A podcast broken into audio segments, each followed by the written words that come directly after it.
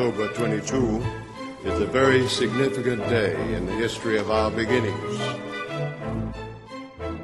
Welcome to the Adventist History Podcast, episode number 20 Health Reform.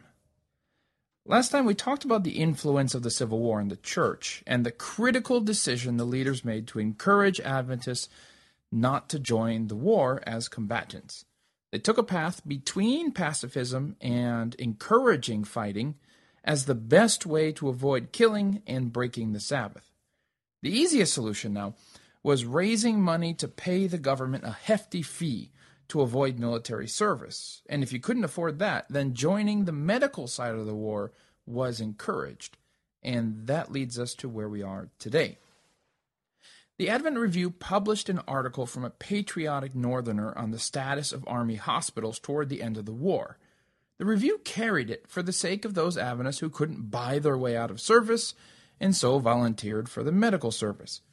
This Northern patriot described a leisurely and ordinary day in an Army hospital breakfast at 7, lunch at noon, dinner at 6, and after the nurses go off duty at 9 p.m., he writes, the lights get turned off and, quote, then come the night watchers in silence.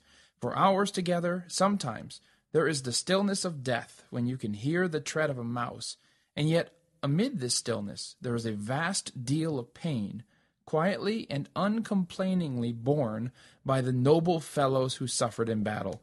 God bless them for their heroism in the field, and for their equal heroism on their weary couches. Now, if you know anything about medicine in the Civil War, you're not buying this though it is rather telling that the author believed the soldiers needed just as much courage in the hospital as they did in the battlefield.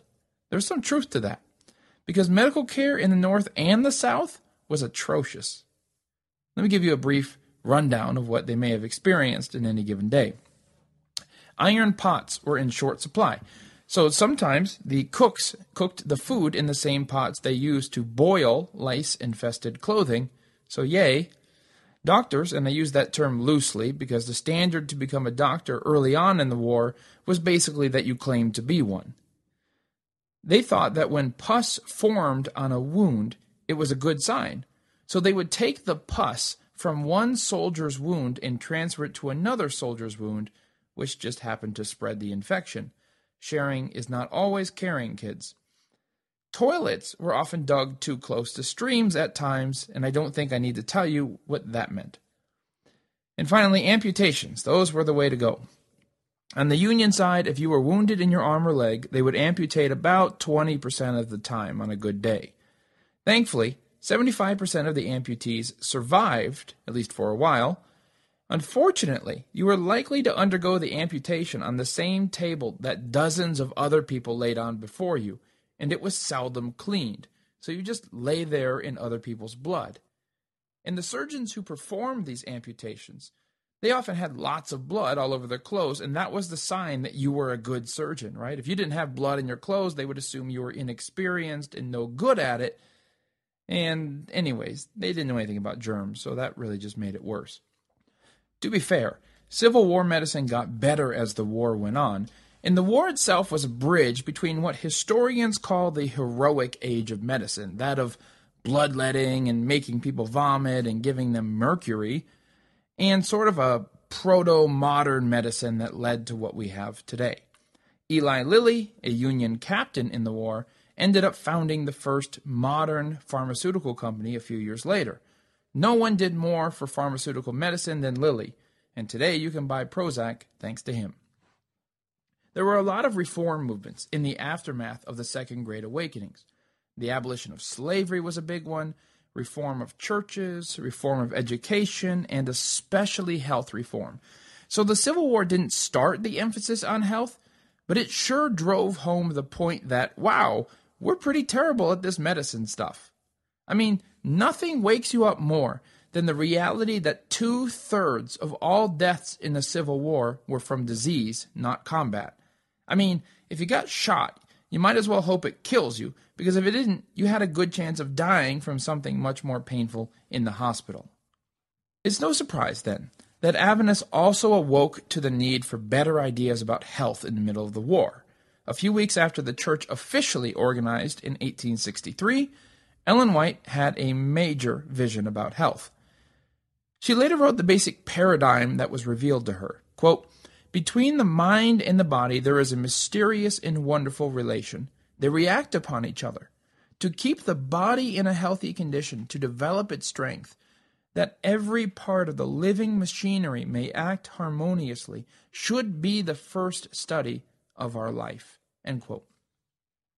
That is, there's this connection between the physical and the spiritual. This is a holistic view of human beings.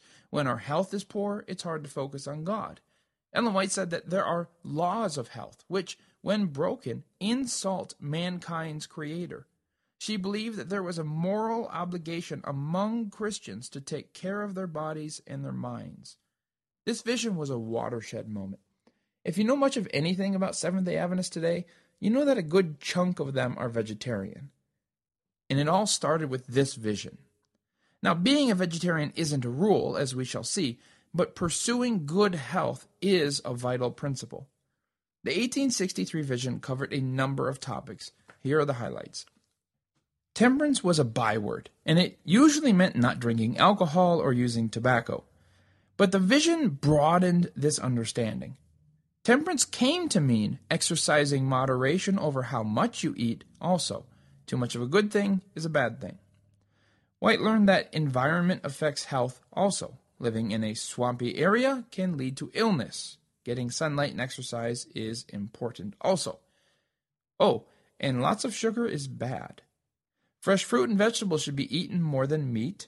And speaking of meat, don't eat pork. And finally, don't be a workaholic. You need balance in your life, and this one was the hardest it seemed for them to learn. You cannot appreciate this vision looking back from the 21st century, because most of this is what doctors have been telling us for a long time, right? But many Americans back then were told that fresh fruits and vegetables were often diseased and that meat was a much healthier food. Common practice at the time didn't value fresh air, as sick people were often kept in dark, stagnant rooms in the early 1800s. And this was in an age where Oliver Wendell Holmes, a professor at Harvard, dryly remarked that you could chuck all the medical knowledge up to that point into the bottom of the sea, and, quote, it would be all the better for mankind and all the worse for the fishes, end quote. So there was this widespread realization that medicine just wasn't cutting it. If a surgeon had a 50% success rate, he was considered intelligent and qualified. Medicine simply wasn't much of a science at this point. So, on the one hand, we shouldn't look at this vision as if it only revealed what everyone already knew. The contents of this vision caught everyone off guard, even Ellen White. It was a revolutionary moment for her because it contradicted a lot of things she believed about health. On the other hand, we shouldn't go to the other extreme and think that all of this was new and no one had ever thought about getting exercise being a good thing. As I said, Health reformers came and went in the early 1800s. There was no one bigger than Sylvester Graham, however. He came to have a huge impact on the Seventh day Adventist Church, and he never knew it. Today, we have the Atkins diet and a buffet of celebrity diets, but Graham's diet was the first brand name diet.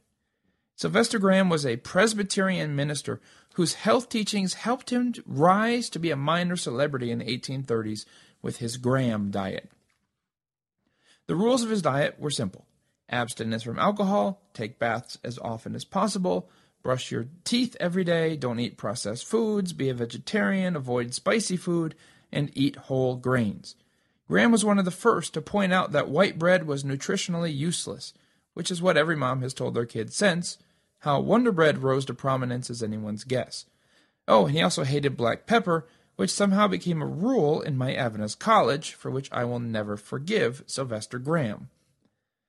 Graham published cookbooks, and his followers set up boarding houses in various cities so that travelers following the Graham diet would have a place to eat.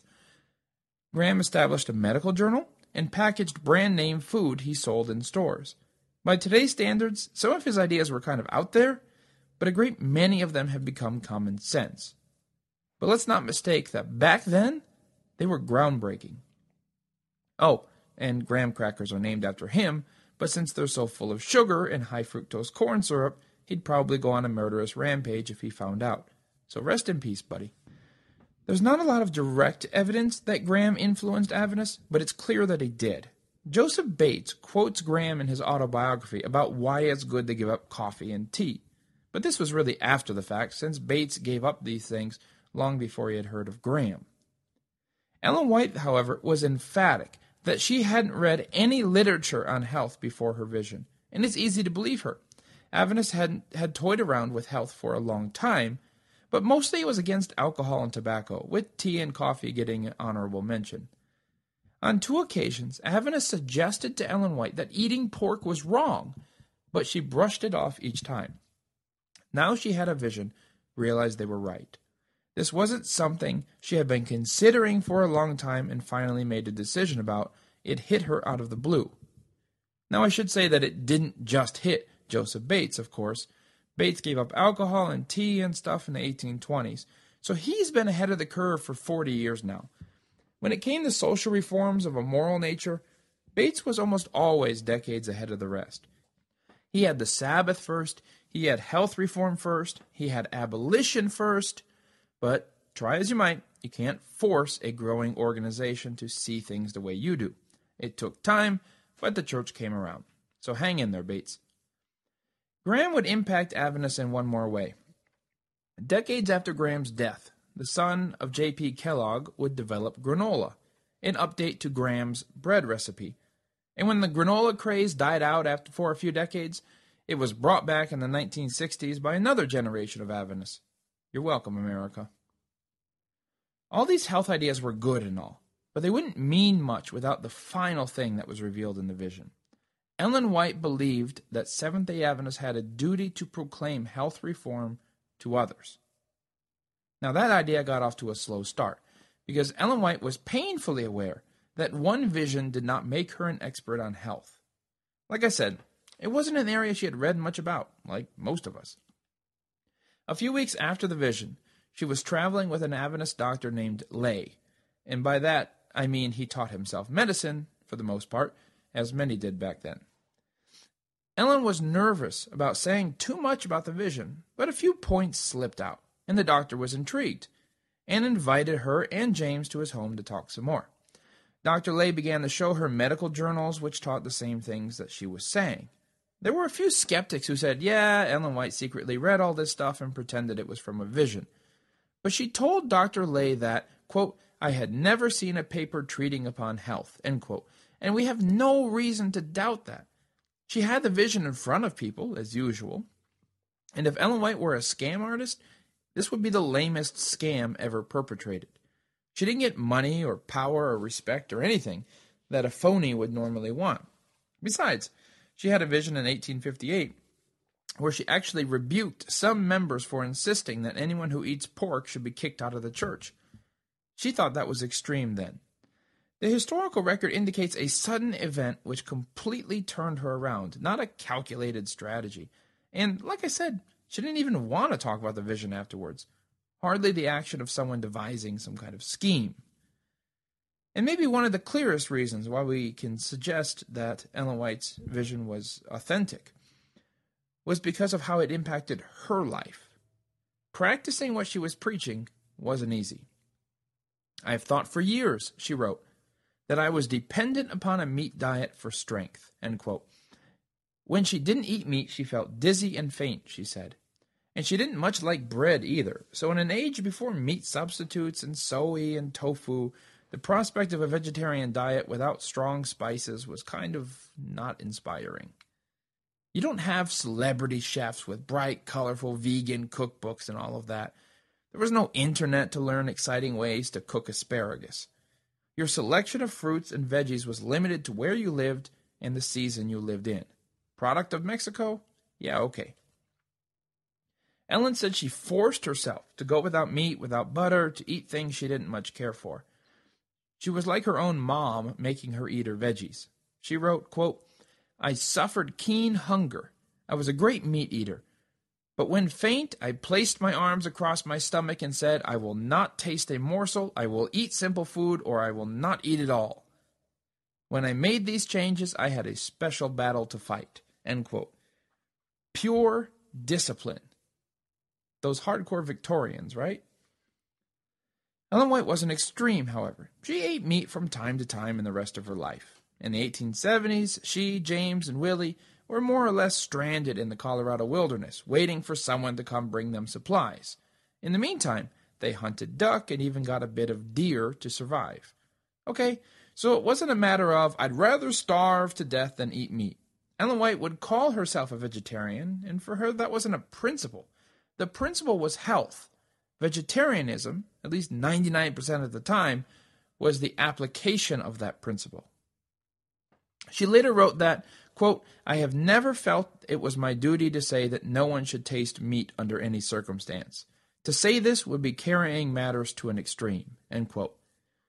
One exception to this was pork, which Adventists gradually grew to realize was always prohibited by God in the Bible in both Old and New Testaments. Of course, Joseph Bates already knew that. He had given up meat for 20 years now, but he's not going to say, I told you so, because Joseph Bates is a gentleman. Today, it's hard to say how many Adventists are vegetarian, under 50% perhaps, but this really isn't the point. The mission to be healthy is the point, and not healthy for its own sake, but as a holistic vision of the human being. That as we are physically healthy, we are sharper mentally and spiritually as well. The mental, the emotional, the physical, and the spiritual are all connected, and we have a duty to God, Ellen White believed, to keep those aspects of us in good form. It was, and is, a simple matter of taking care of God's creation. This wasn't a diet, it was a reformation. That's why it's called health reform and not the Ellen White diet. And this health reformation made a big difference among generally poor Adventists who are constantly battling illness. Illness means less days at work, which means less money, which means more poverty. While Ellen White was mastering this change through sheer force of will, she took her family, along with J.N. Andrews and some other Adventists, to Dansville, New York, to see a Dr. Jackson. Jackson ran an innovative alternative water therapy institution. Interest in frequent baths to help cure minor illnesses was kind of a trend that emerged from Sylvester Graham's larger movement, and Ellen White was curious to see this firsthand. Water therapy didn't work miracles. It primarily owed its success to the fact that traditional medical approaches were just so terrible. So, by virtue of the fact that it didn't kill its patients, it was marvelous. It also owed its success to Jackson's broad approach. It wasn't just about taking baths. He made people get fresh air, plenty of sunlight, exercise, daily toothbrushing, and a wholesome diet. Along with bathing frequently and staying clean, most people were just bound to have better health. James and Ellen appreciated Jackson's approach, even if they didn't buy into all of his ideas. They persuaded Dr. Lay to go and work for Jackson and learn what he can. After Ellen White choked down fruits, veggies, and bread, she realized she learned to like it. She felt better, she was sick less often, and only then could she talk to others about it. In January 1865, nearly two years after the vision, she released a series of pamphlets on various health topics. She wrote some of it, but a large part consisted of quoting prominent doctors who advocated the same concepts. There are tons of recipes for boiled rice, wheat meal gruel, pumpkin pie, and of course, Graham biscuits, named after guess who? Seriously, Sylvester Graham? Well played. This had to be one of the more enjoyable committees the church ever set up because 12 ladies were tasked with the idea of experimenting with various recipes and coming up with a bunch to print in these pamphlets. So, yes, best committee ever. The transition wasn't an easy one, however. James suffered a mini stroke in 1865 at only 44 years of age. Ellen cared for him as best she could, but she ultimately took him, Loughborough, and others back to Jackson's institution for better recovery. Some Adventists criticized her for not trusting in God to heal him, but while Ellen White believed in prayer, she also believed that God intended people to seek the best medical advice around, and for her, that meant Dr. Jackson. Loughborough and other overworked Adventists took advantage of this situation too. It turned out that eating in moderation was easier than working in moderation. And Adventists paid even closer attention to Jackson's operation this time, too. And it slowly began to dawn on some of them that, hey, we could set up a place like this. Ellen White officially proposed the idea at a joyful Sabbath meeting back in Battle Creek the next year, 1866. James's recovery had taken a long time, but he reported that Sabbath that he had finally been able to sleep again after nearly a year of not getting more than an hour or two each night. This was now three years after Ellen White's main vision for health reform, and she thought it was time to take the next step. Health was an important part of the Adventist message. It would later be called the right arm of the message, in fact. It was important for people to treat themselves well and to be fit and ready for whatever God had for them to do. Pamphlets with recipes and tips on healthy living was one thing, but this needed to be institutionalized. It needed to be part of Adventism's core DNA. There needed to be a place where the sick could be cared for, like Dr. Jackson did, but without some of the weird parts of his operation.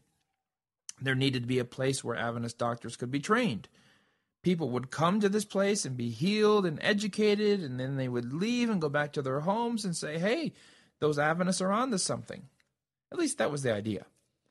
Everyone, and I mean everyone, was caught off guard when Ellen White dropped that bombshell. Hey, let's open an institution like this. Some certainly wondered how a church of 4,000 people could possibly fund such a project. But that's kind of been the theme so far, hasn't it? Since James was still convalescing, the logical choice to lead this enterprise was the Michigan Conference president, who was John Loughborough. Loughborough prayed about it and in the end agreed to venture out in faith. He went to one of the few Adventists with money, J.P. Kellogg, and basically told him that you have more money than the rest of us, so if you're not in this thing, it's going to sink. Kellogg grabbed the paper that Loughborough was holding and wrote $500. There it is, Kellogg said, sink or swim. Others donated in suit, and the place opened in a few months. The press issued a new paper as well, called The Health Reformer, to be edited by Dr. Lay, who also took up a leadership position of what was now being called the Western Health Reform Institution. The institution was off like a rocket, being filled to capacity in a matter of months. Dr. Lay and others wanted to see a $25,000 investment raised to make a colossal compound out of it, but Ellen White demurred. Ironically, people were now moving too fast in health reform for her. Mainly, she was concerned about this becoming too much of a business and not a ministry. She wanted to see the profits reinvested in helping patients who couldn't afford to come rather than building grander and grander buildings. We are reformers, Ellen White would shortly write. She already had her eye on other ways the church could bring reformation. First, they pushed for abolition. They helped out with the Underground Railroad. Then they pushed for health, and they built this health institute. The church would next drive into another area they had no experience in whatsoever education. And the result would be what is now the largest Protestant educational system in the world. And for once, Joseph Bates didn't think of it first. It took a certain patient at the Western Health Reform Institute to get that off the ground.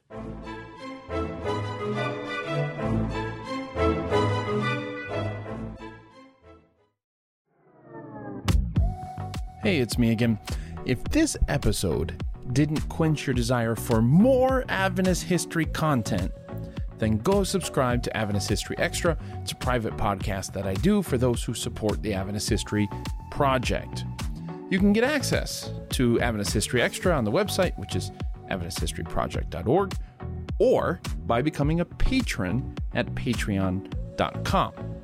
Now, there's more variety at Adventist History Extra, in case you were wondering. I do some interviews. Sometimes I do bonus episodes. You know, I, we had a good episode here in the Adventist History Podcast, and I want to talk some more about it.